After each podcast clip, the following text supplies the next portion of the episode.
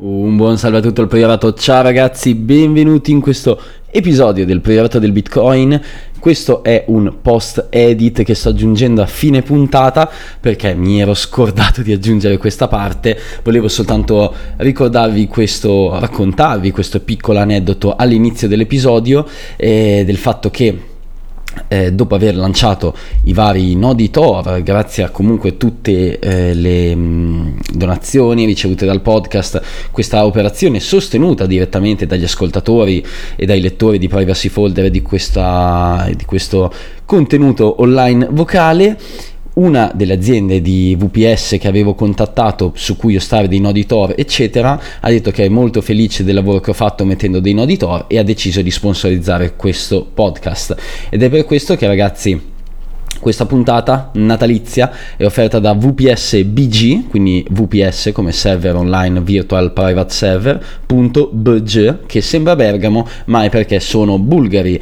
Fantastici, offrono server online su cui potete fare VPN, nodi Tor, eh, attenzione ragazzi la guida della VPN è già online su turtlecute.org slash VPN, la guida sui nodi Tor dovrebbe essere più o meno pronta, eh, ve la farò uscire probabilmente intorno a Natale, e, um, oppure per ostare tutti i vostri siti internet cose server, qualsiasi cosa volete. vps.bg, vi lascio qua sotto il link nella descrizione dell'episodio, grazie di aver sponsorizzato questa puntata del priorato del Bitcoin e da Turtlecute vi lascio al vero e proprio episodio, scusate l'editing in post produzione. Ciao ragazzi. Un buon salve a tutto il priorato, ciao ragazzi, benvenuti in questa nuova vigilia di Natale del priorato del Bitcoin. È la seconda, è la seconda vigilia del priorato. È la seconda vigilia del priorato del Bitcoin, ma non mi ricordo quando è uscita l'anno scorso la puntata, invece oggi usciamo proprio sotto l'albero di Natale e come qualcuno ha già detto su Twitter, in teoria se tutto va bene, la settimana prossima ancora spoiler. vi faccio un regalone. No, niente spoiler perché non ce l'ho non dire gatto fino a quando non ce l'hai nel sacco, quindi adesso aspettiamo. Quando sono... Qualcuno...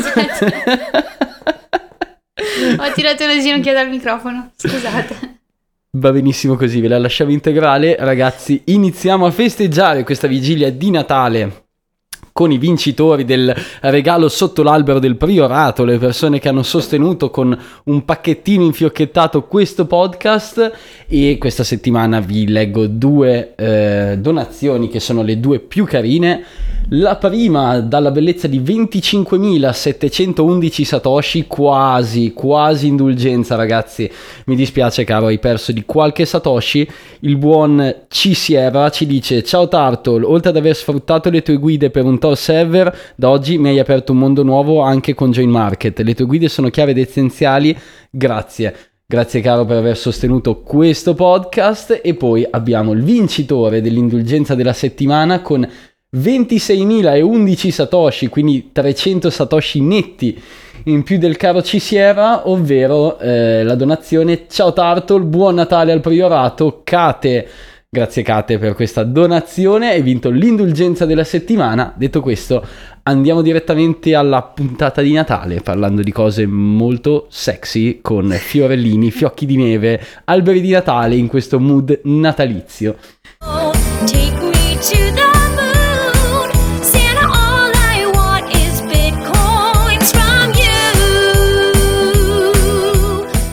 Oh, oh, oh, benvenuta Daniela! Ok, scusate, questa, sono nell'atmosfera natalizia, ragazzi. Benvenuti in questa nuova puntata dopo la sigla.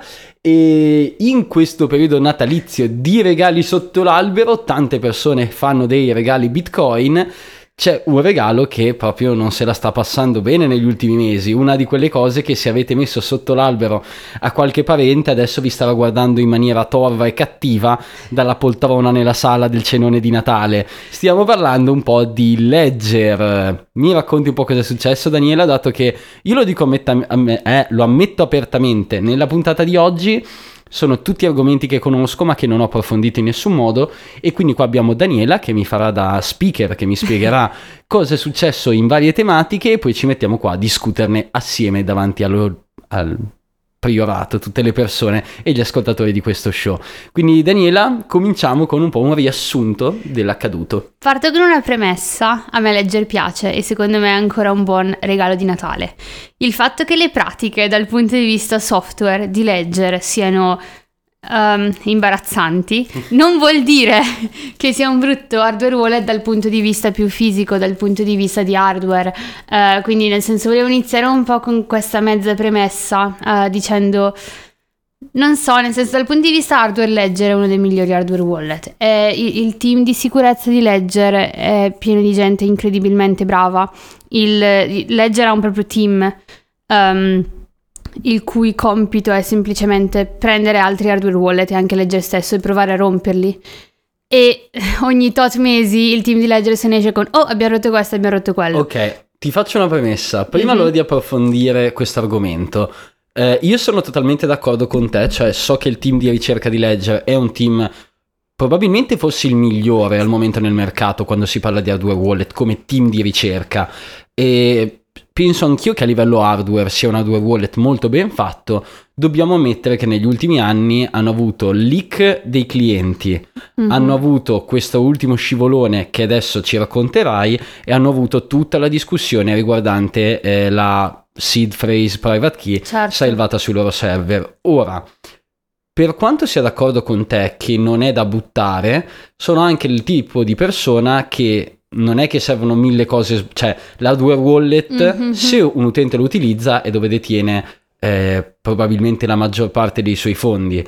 A mio parere basta una cosa che ci fa storcere il naso per dire questo non è l'hardware wallet che fa per me e non eh, tante. È come quando per me devo investire in una cosa con i miei soldi. Non è che deve essere eh, cioè basta una cosa che non mi convince e già dico io qua i miei soldi non li metto un po' equiva è lo stesso per me con gli hardware wallet cioè o è davvero una cosa che trovo solida o se vuol dire compro una cosa che ha anche solo questo aspetto che non mi convince preferisco non comprarla tu nonostante questi scivoloni pensi ancora che Ledger sia una cosa che tu per esempio acquisteresti oggi? Non lo so, non lo so, nel senso che eh, è vero, sicuramente hai ragione, dall'altra parte eh, tutti hanno un qualche trade-off. E quindi quando penso agli hardware wallet eh, alla fine mi trovo di, a pensare, oddio ma hanno tutti un problema da una parte all'altra eh, detto questo, è, è, incredibile il gap che c'è tra il team hardware, sicurezza di leggere il team software, perché nel senso, o, o la comunicazione, eccetera, nel senso ci sono stati effettivamente tantissimi scivoloni per un hardware wallet che dal punto di vista fisico di pezzettini è probabilmente uno dei migliori sul mercato. E quindi non so se lo consiglierei, però sicuramente un po' mi dispiace perché mi sembra di vedere questo prodotto fatto davvero bene, ehm, che poi però viene intaccato da dalla cosa della seed phrase sui cloud, dal leak del database degli utenti, dal problema di oggi. Quindi non lo so, però di sicuro la situazione mi rattrista perché dico cavolo, potreste, potreste davvero essere leader sul mercato e fare la cosa più figa di tutti. E invece no. Beh, sono stati leader del mercato e ci sta che con la concorrenza adesso stiano uscendo alternative valutabili. Ledger rimandato a settembre, quindi lo riguarderemo se fa il bravo nei prossimi mesi o se fa altre cavolate. Cominciamo quindi raccontando quella di oggi. Ok, ok, è successo già un po' di tempo fa in realtà, quindi stiamo coprendo la notizia con almeno qualche settimana di ritardo. Comunque c'è stato questo problema con questo pezzettino di software di Ledger, um, è stata um, è stata mandata una versione malevola del software, è stata sostituita da alcuni hacker un, una versione del software e chiunque utilizzasse ehm, Ledger con le D-Apps, Decentralized Apps, non so nemmeno cosa siano, di Ethereum, rischiava di vedere i propri fondi persi. Perché? Perché sostanzialmente eh, dalla schermata sul computer tu vedevi stai mandando i fondi a e l'indirizzo del tuo amico. In realtà al Ledger veniva inviato l'indirizzo di, di un hacker che voleva prendersi tutti i fondi. Adesso gli utenti bravi che ehm, controllano sullo schermo se stanno inviando eh, all'indirizzo giusto non hanno assolutamente avuto problemi. Il problema è stata per la maggior parte degli utenti in realtà che tendono a non controllare questi indirizzi che sono molto lunghi, eh, diversamente da quelli Bitcoin sono davvero difficili da controllare. E allora si va un po' a perdere il, il significato proprio del, dell'hardware wallet, cioè quando noi abbiamo un hardware wallet non ci basta attaccarlo al computer e i nostri bitcoin sono sicuri, dobbiamo controllare che quando inviamo stiamo inviando all'indirizzo giusto e non a un indirizzo a caso. Quindi spieghiamo anche questa cosa, se al momento praticamente quasi tutti gli hardware wallet hanno uno schermo, un motivo c'è questo perché se voi avete un virus sul computer eh, vi si può mostrare, cioè ci può essere un virus che voi inviate, che ne so, bitcoin a un certo indirizzo, il computer vi può anche mostrare l'indirizzo giusto, ma magari sotto la scocca un virus ha cambiato eh, l'indirizzo con quello di un altro. Mm-hmm. Lo schermo dell'hardware wallet serve proprio a verificare che l'indirizzo sia giusto, questo perché se il vostro computer è infettato da virus si può provare a mostrarvi un indirizzo diverso, ma nell'hardware wallet non si riesce a mostrare sullo schermo l'indirizzo, cioè l'hardware wallet vi mostra esattamente la transazione che sta firmando, quindi è buona pratica quando si utilizza un hardware wallet andare a verificare sullo schermo dell'hardware wallet stesso l'indirizzo prima di firmare la transazione. Una volta che è stata firmata non può più essere modificata, quindi lì siete sereni e tranquilli. Quindi eh, si sa qualcosa di più su come è stato diciamo, pushato questo codice malevolo all'interno di Ledger? Si, sta, si, sa che un ex dipendente aveva ancora accesso al codice, il che, eh già, ma scusa, un ex dipendente, e a questo ex dipendente è stato fatto un attacco di phishing sostanzialmente, quindi come quando riceviamo per email, io li ricevo spessissimo, eh, clicca qui per vedere, eh, a, a me arriva sempre la mail della polizia penitenziaria e mi dice clicca questo pdf eh, perché abbiamo bisogno di informazioni. Se tu fossi una brava ascoltatrice del priorato avresti tutti gli alias email per queste porcate, non daresti la tua email vera e originale a tutti questi servizi che svendono la tua mail e vengono hackerati e liccati i dati nel dark web. Allora io ricevo queste mail solo sulla mia prima mail che ho creato quando avevo 5 anni, quindi nel senso sì, in questi 18 anni di vita l'ho messa ovunque, ormai accetto che... Ci sta, ci sta. Quindi possiamo dire dire che dal mio punto di vista è davvero uno scivolone per Ledger, perché sì. nel mondo criptovalute in realtà eh, non sappiamo, cioè il dire il dipendente è caduta vittima di phishing non è per forza così, cioè il dipendente potrebbe essere anche volendo lui stesso l'attaccante e aver fatto finta di essere vittima di un attacco di phishing, perché una volta che i fondi sono spariti non si sa più niente e quindi cioè, è facile per un dipendente, è facile per un'applicazione decentralizzata dire siamo stati vittime di hacking, quando in realtà potrebbe essere loro stessi aver fatto sparire i fondi. Quindi l'errore principale deriva da Ledger che ha lasciato l'accesso al repository del codice di Ledger eh, Live o comunque del software di Ledger ad un ex dipendente, giusto? Sì, sì, sì, esatto, e anche il fatto che um, non fosse ben controllato il processo di come rilasciare un nuovo software. Cioè in teoria ci dovrebbero essere molti molti controlli prima di passare dalla versione 1.7.8 alla 1.7.9. Quindi lui da solo ha potuto pushare un aggiornamento a livello lavorativo e metterlo effettivamente sul ledger di tutti gli utenti. Sembra di sì, ti dico, no, non sul ledger di tutti gli utenti perché è un'applicazione che sta sul computer, non sul firmware dell'hardware, wallet.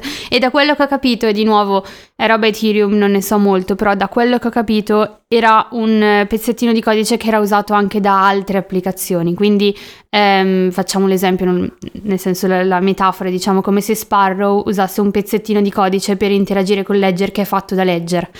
E però um, è stato manomesso stato... quello e non è colpa di Ledger, non è, scusa, non è colpa del wallet, della DApp, eccetera, ma è colpa del software di Ledger che permette di connettere la due wallet all'applicazione decentralizzata o al software che si vuole utilizzare. Se ho capito bene sì, però di nuovo scusate, dovete prendere tutto con le pinze perché io leggermi ore e ore di documentazione su come funziona Ethereum non mi andava e quindi sono così. qua a, riporti- a ri- riportare quello che ho capito.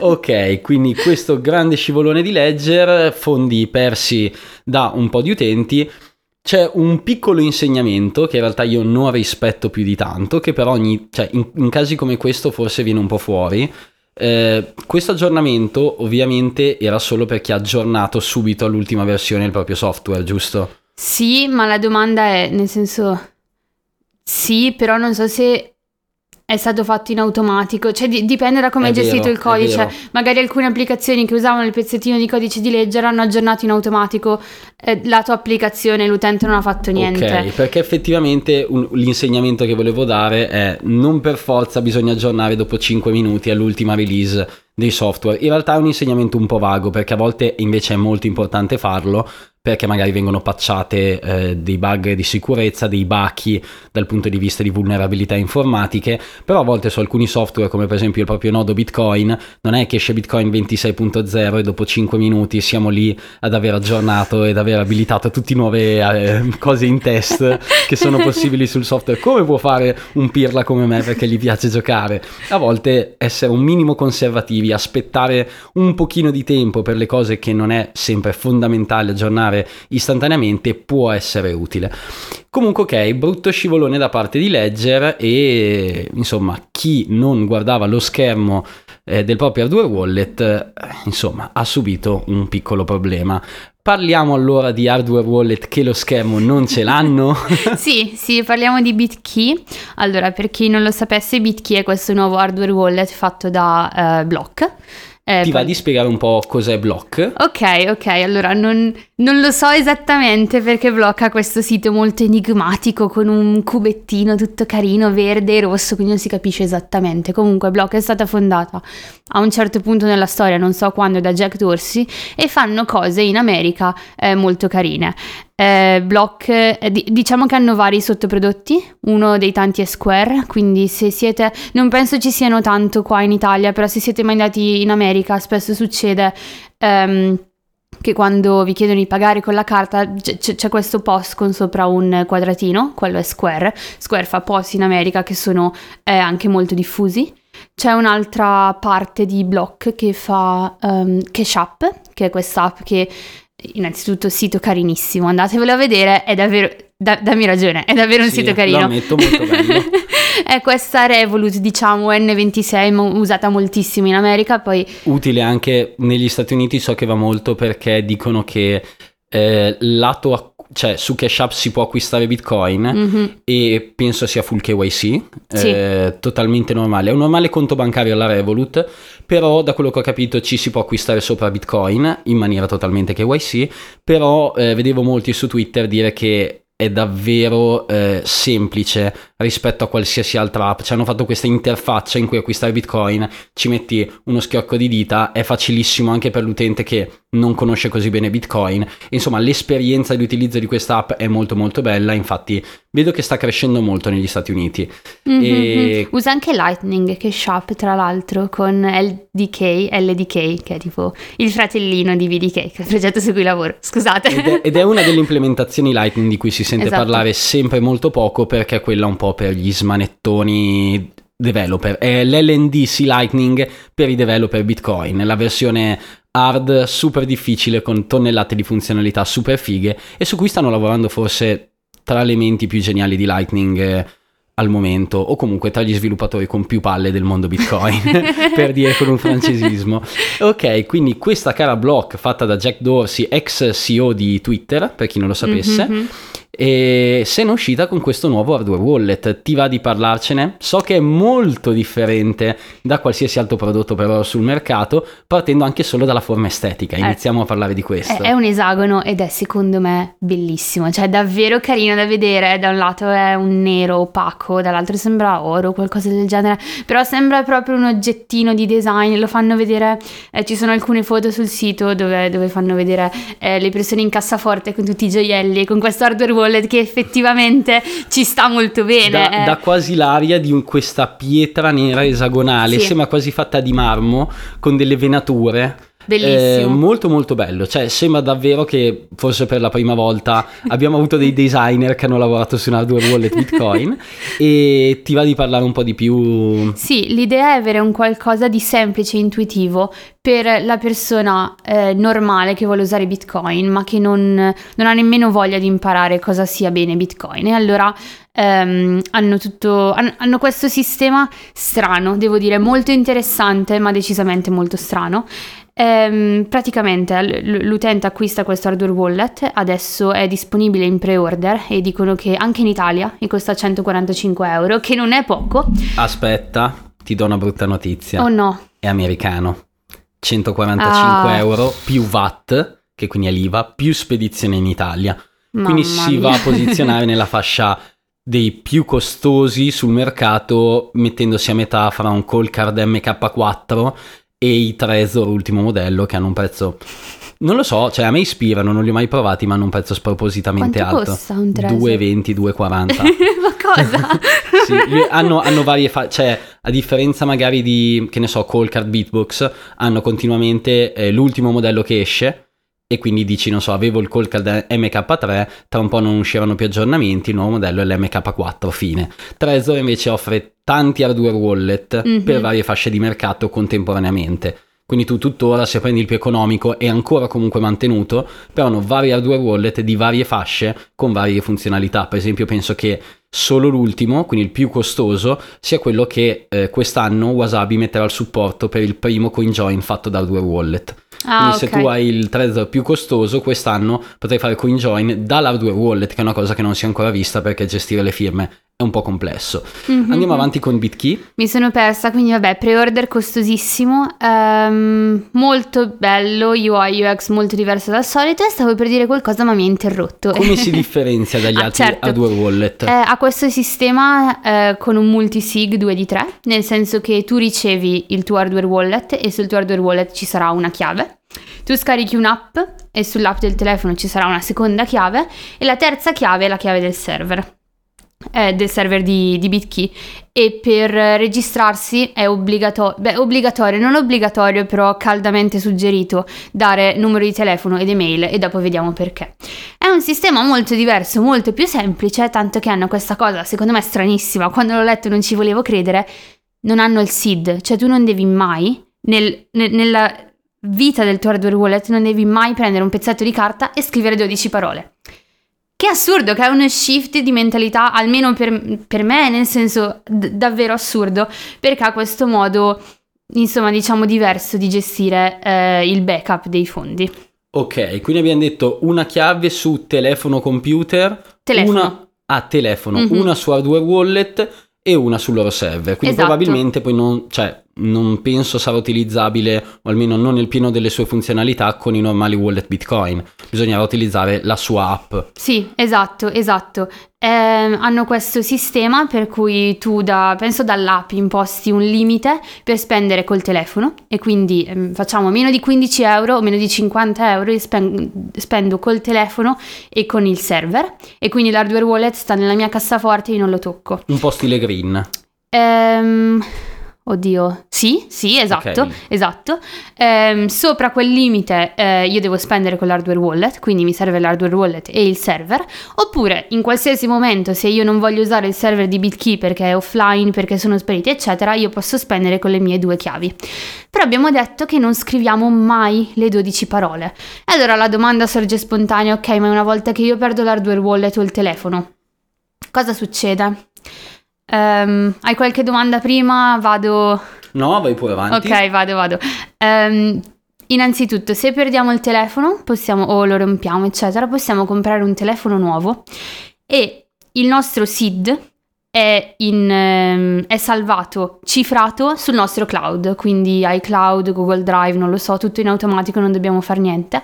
Quindi quando noi acquistiamo un nuovo telefono, ehm, possiamo scaricare questo pacchettino cifrato dal cloud ed è cifrato o con la chiave del nostro hardware wallet o con la chiave eh, del server, ok? Quindi Ok, questa cosa è fatta scegliere all'utente? Si no, entrambi. Cioè, è- ci Ok. sono due pacchettini, sia Ok. cifrato col mio hardware wallet che cifrato col server. Nel caso dove io ho perso solo il mio telefono ma ancora l'hardware wallet, io apro il nuovo telefono, con l'hardware wallet lo connetto in un qualche modo, nel senso di- dico dall'hardware wallet sì ok, deciframi il SID e riottengo così il SID sul mio telefono. Ehm, un'altra cosa carina che mi è venuta in mente ora, l'hardware wallet non ha schermo e si attiva con l'impronta digitale, ma on top dell'impronta digitale puoi mettere un pin. Eh, però chiaramente non puoi fare tutte quelle cose che puoi fare con Coilcard dove hai pin diversi con SID diversi eccetera no il SID è uno lo sblocchi o solo con l'impronta con l'impronta col pin e più pin Beh, in realtà magari non si... cioè, è così, mai dire mai, magari lato software è possibile che poi in futuro implementino funzionalità diverse. Forse sì, mi sembra già parecchio complicato perché Ok. adesso, adesso arriviamo alla parte complicata. Se perdiamo l'hardware wallet cosa succede? Se perdiamo l'hardware wallet noi dal telefono eh, clicchiamo dall'app ho perso l'hardware wallet Inizia un countdown di 7 giorni. In questi 7 giorni il server continua a mandarmi email e messaggi dove dice guarda che fra 4 giorni ti resettiamo la chiave, guarda che fra 2 giorni ti resettiamo la chiave. Se io no, non so se devo esplicitamente dire ok resettate o se invece posso bloccarlo, ma in ogni caso quando l'utente, quando sono passati 7 giorni la chiave, la chiave viene resettata e dal mio hardware wallet posso fare un seed nuovo. Questo cosa vuol dire? Che se io perdo il mio hardware wallet devo aspettare 7 giorni, 14 giorni, probabilmente potrò customizzare quanto devo aspettare. Passato quel tot di tempo, um, BitKey e il mio telefono firmano una transazione e eh, rinviano i soldi a un nuovo multisig con un seed nuovo per il mio hardware wallet sostanzialmente.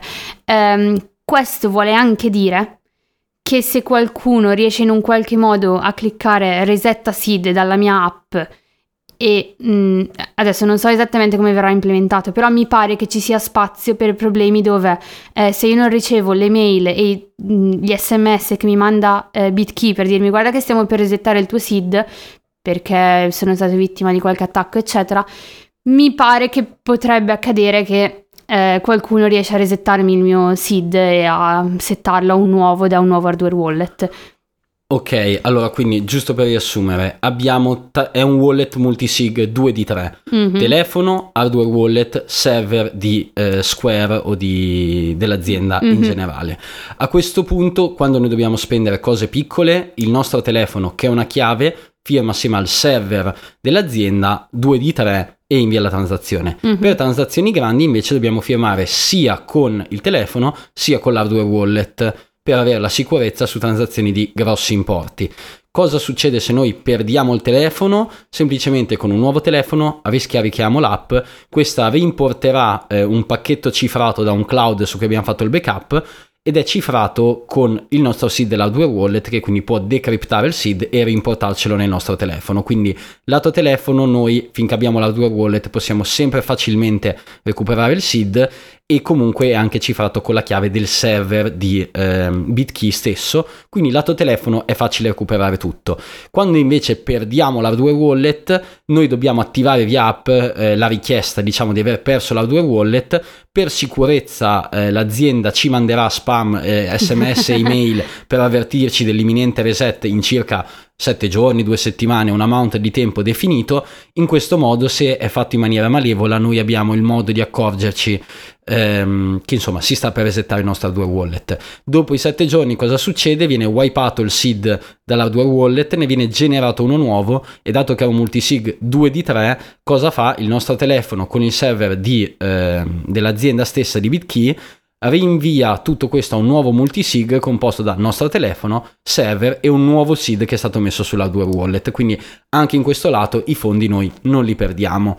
Ehm, il fatto che c'è spazio, quindi se uno ci ruba il telefono, sblocca il pin di sblocco del nostro telefono, sblocca il pin dell'app di BitKey, potrebbe, se noi non ci accorgiamo per una settimana con email ed sms eh, che qualcuno ci sta resettando l'hardware wallet, potrebbe provare a spendere i nostri fondi senza il nostro consenso.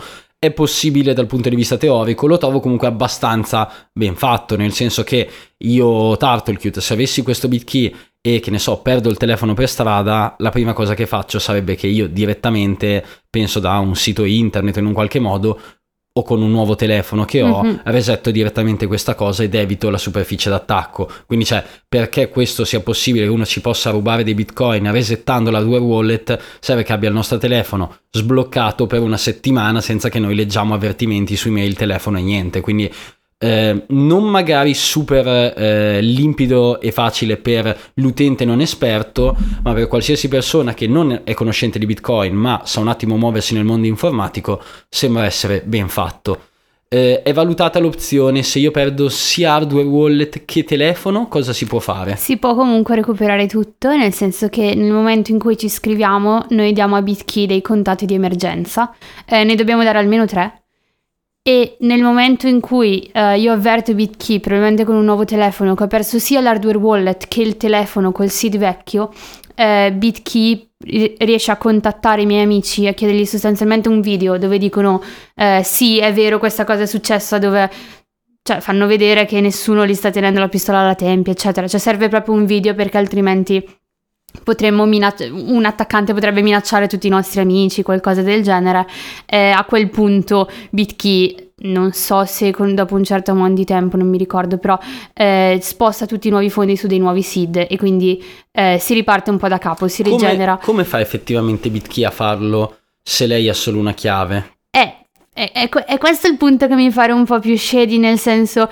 BitKey dice di avere solo una chiave che- ed è un hardware wallet custodial, ma effettivamente il seed che c'è sul telefono viene messo sul cloud cifrato con la chiave di BitKey. Quindi BitKey ha una chiave e mezza, due. Domanda però a questo punto, su che cloud viene messo questo seed? iCloud, Google Drive, Ok. quello dell'utente. Ok, però se questo seed viene backupato sul mio Google Drive, come ha accesso BitKey Esatto. al mio cloud? Cioè, devo avere accesso io e dargli questo pacchetto o loro si fanno una copia anche su un proprio server e di conseguenza loro hanno comunque sempre due chiavi su tre accessibili? Quindi ne hanno una effettivamente sul server hot e una a cui possono accedere in caso di emergenza. Credo e spero che sia eh, tu utente scarichi l'app, scarichi il pacchetto dal tuo cloud e lo mandi a loro. Non loro che hanno sempre il seed, se no, eh, senza offesa, se no è un altro conio, fatto un po' meglio, ma comunque un Ok. conio dove... Questa cosa un po' mi spaventa però perché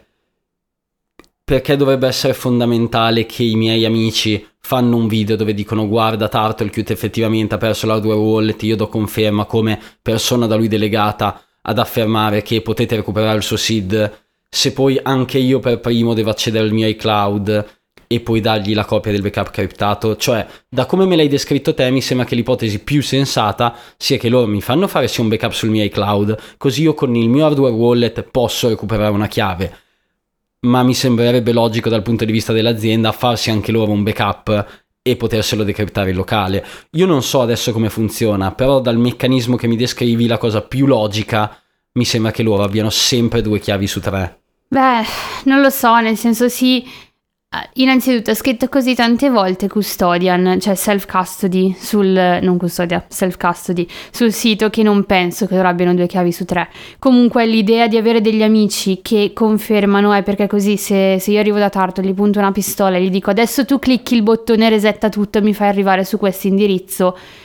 No, cioè ci devono essere degli amici che controllano che tu sia ok, che controllano che questa cosa non stia accadendo. O che debba almeno passare tot tempo e quindi Esatto, diventa improbabile esatto. un attacco fisico veloce. Esatto, detto questo, nel senso la domanda è sempre, ma il giorno che Turtle muore aveva tutto su BitKey e nessuno riesce più ad, ad arrivare al suo iCloud, ehm, riusciamo a spostare tutti questi fondi o no perché il backup era solo sul cloud? Questo effettivamente non lo so, ehm, nel senso che ho, ho trovato solo un po' di blog post sul, sul loro blog e non era spiegata, cioè chiaramente non era specificato nei minimi dettagli perché non erano delle spec, nel senso di spe- specificazioni di come costruire il codice, eccetera. Era una descrizione ad alto livello di come funziona BitKey.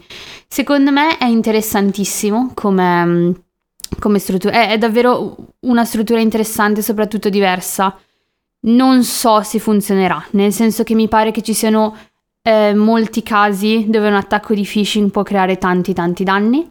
Anche il fatto di non avere uno schermo, loro dicono, beh, non hai uno schermo perché siamo noi, a con- a noi server, a controllare che l'indirizzo a cui vuoi mandare i fondi sia corretto e quindi ti mostreremo una pagina fatta da noi con scritto BitKey con l'indirizzo giusto, con la fi- verifica che noi abbiamo, cioè con la firma che noi abbiamo verificato, eccetera.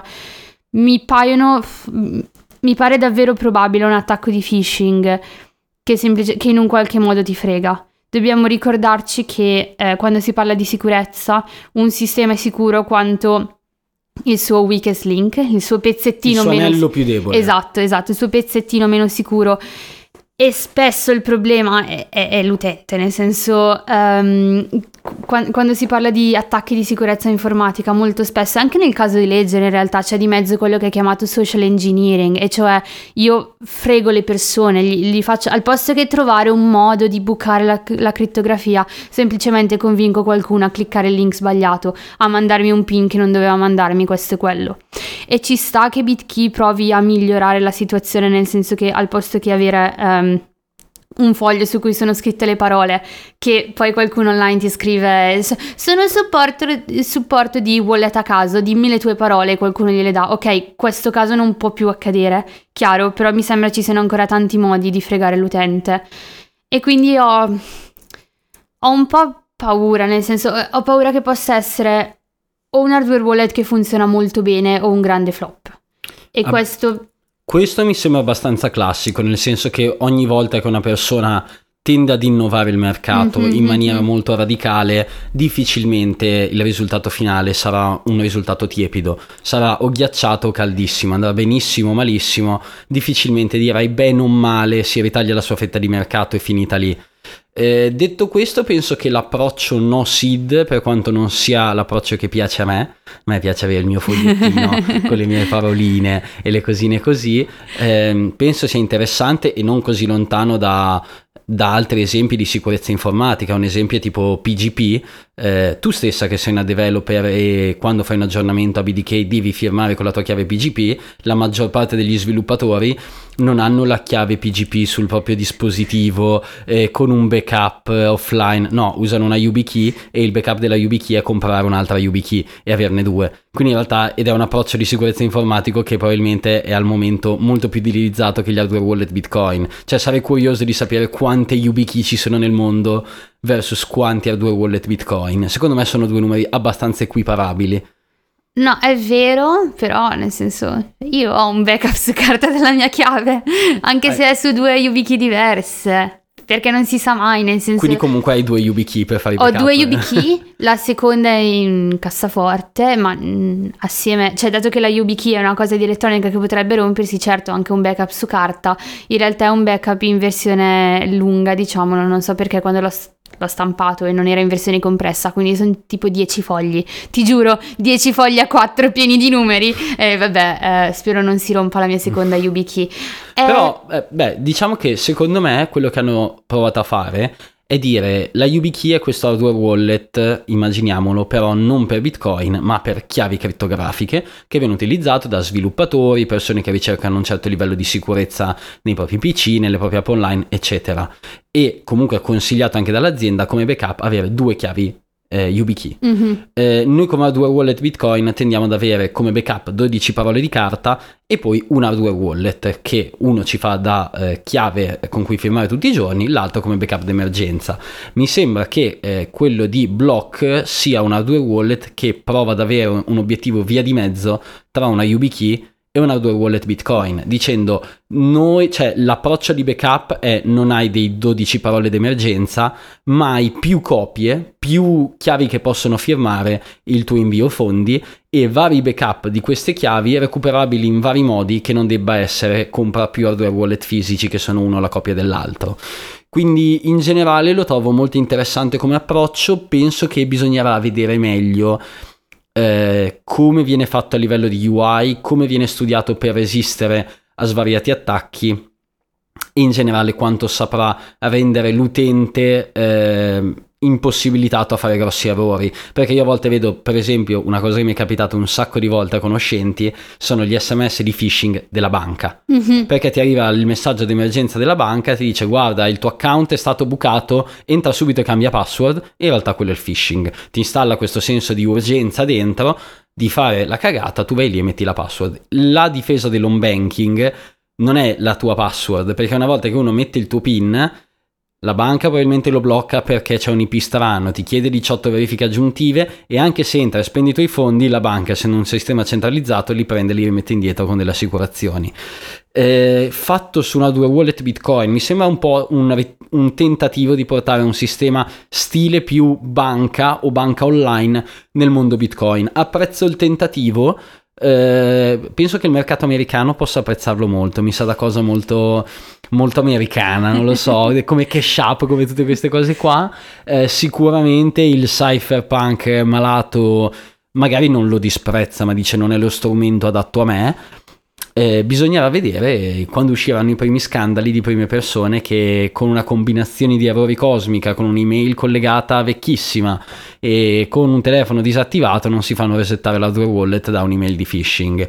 Eh, non è comunque KYC, giusto? Cioè ti vengono richiesti dei Esatto. dati ma non è richiesto il KYC. Esatto, nel senso si perde un po' di sicurezza quando non è KYC, ma si, ehm, si ottiene privacy, nel senso che se loro chiedessero i documenti e quindi quando tu perdi hardware wallet e telefono, devi semplicemente mandare i documenti con un video, eccetera, allora avresti un pochino più di sicurezza perché eh, un attaccante non può semplicemente ehm, fare un video finto di te che dici sì, sono io, sono Turtle cute e ho perso i fondi, eh, però è proprio scritto esplicitamente sul, sul blog, noi sappiamo che il nostro approccio con email e numero, numero di telefono non è così bello, Um, però non volevamo fare KYC e ci teniamo alla privacy. È esatto, tra sicurezza esatto. privacy. Però mi immagino un sacco di utenti che diranno: No, io non voglio dare il mio numero di telefono a BitKey, allora compro una SIM, eh, no KYC, metto un numero di telefono falso e quando mi mandano gli sms che mi stanno per rubare i fondi io non li ricevo perché è una SIM che ho nel cassetto.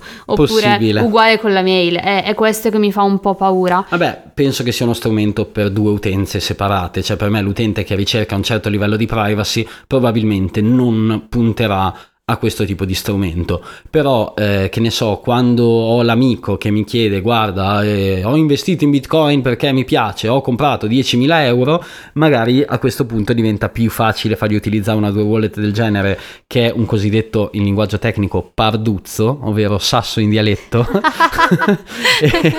Chissà se rimbalza sul lago se lo lanci. Secondo me sì, mi sa proprio... Sette a, salti. Secondo me ha questa forma molto aerodinamica che se uno lo prende e lo lancia su un bel laghetto di montagna ne fa di rimbalzi. Una forma molto aerodinamica, mi piace e sembra uno strumento più adatto a questa tipologia certo. di utenza. Comunque, come hai detto tu, nel senso molto simil bank, quindi la domanda rimane: ok, ma se un giorno BitKey decide che si è rotta il cazzo di essere BitKey e che vuole fare i soldoni e ruba tutto agli utenti, cosa può fare? E probabilmente, nel senso, col, col fatto che può farsi inviare i backup cifrati del, del SID sul telefono, eccetera, eccetera, cioè questa possibilità c'è. Quindi in realtà quando usi tutti gli hardware wallet ti fidi un pochino della casa produttrice perché non puoi verificare ogni cosa.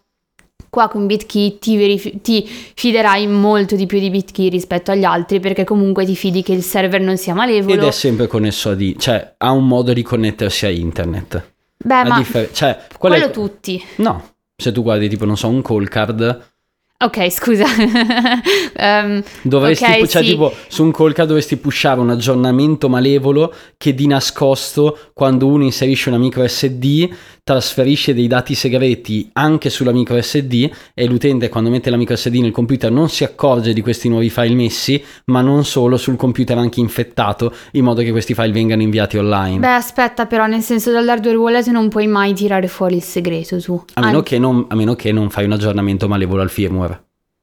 Mm, in base al funzionamento dell'hardware wallet. Esatto, che non è spiegato sul loro blog, uffa.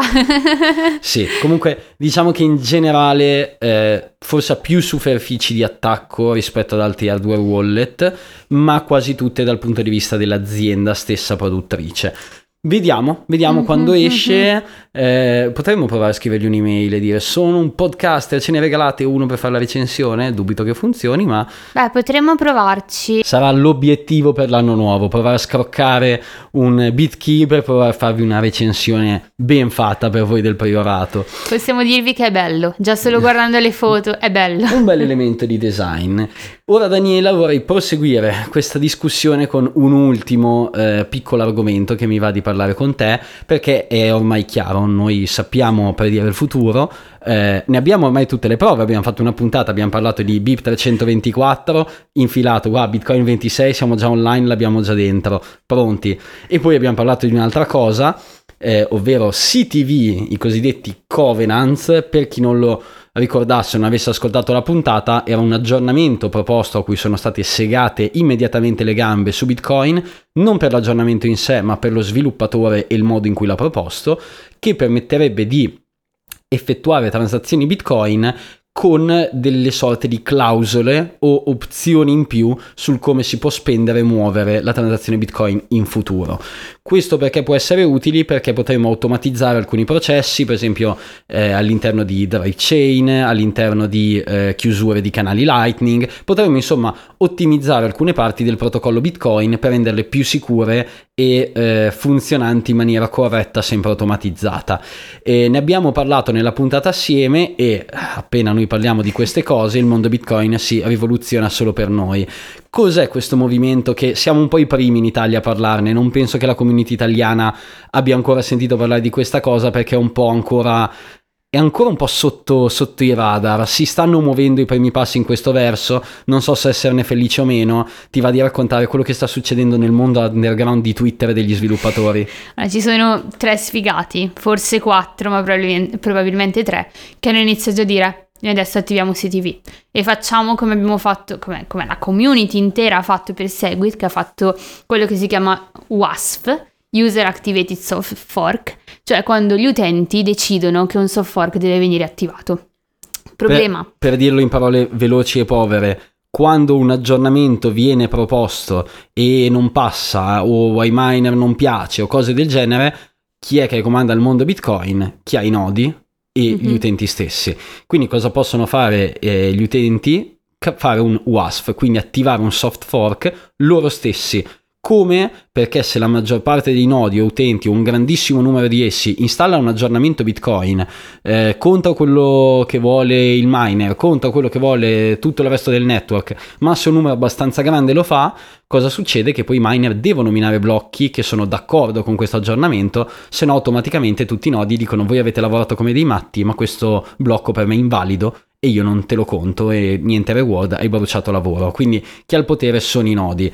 E quindi c'è qualcuno che vuole proporre di fare un WASP, quindi attivare in maniera forzata da parte degli utenti questi aggiornamenti? Sì, eh, nel senso, cioè ripeto, sono forse 3-4 persone, Fa- facciamo che sono 10 al massimo. Il fatto è WASP funziona quando tutti gli utenti sono d'accordo, quando tutta la comunità è d'accordo. Serve un enorme consenso. Esatto, esatto. E quindi questi tre pazzi che iniziano a dire no, no, no, noi adesso facciamo WASP e dal primo gennaio abbiamo CTV, boh, va bene, ok, andate, andate pure per le vostre. Eh, non non penso sia così coperto dal punto di vista um, boh, mediatico, possiamo dire, proprio perché non è una cosa così importante. Cioè, se tre sfigati iniziano a dire, oh sì, noi attiviamo CTV e il resto della community non lo sa neanche, e eh, vabbè, questi tre magari iniziano, fanno il loro hard fork.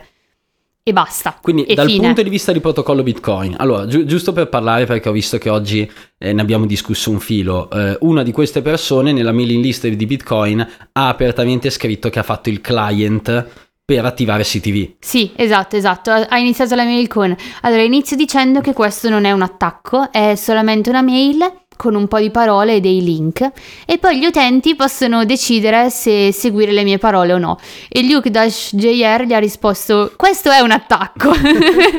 allora, giusto per ricordarci un attimo, eh, la cosa molto divertente è che l'ultima volta penso che una persona ha fatto una cosa del genere è stata ai tempi della Block Size War quando nello stesso modo è arrivato, non mi ricordo chi fosse, ha detto questo è Bitcoin Unlimited, non vogliono aumentare i blocchi, ho fatto io il client, installatelo e aveva due bug zero day che avrebbero potuto distruggere no. la blockchain di Bitcoin perché era fatto con i piedi. La, la, blockchain di Bitcoin aggiornata da lui. Certo. Quindi prima di tutto partiamo con lo spiegare quanto è pericoloso a volte aggiornare a cazzo di cane eh, i propri nodi con delle versioni fatte da quattro utenti in croce senza mm-hmm, un certo mm-hmm. processo di revisione.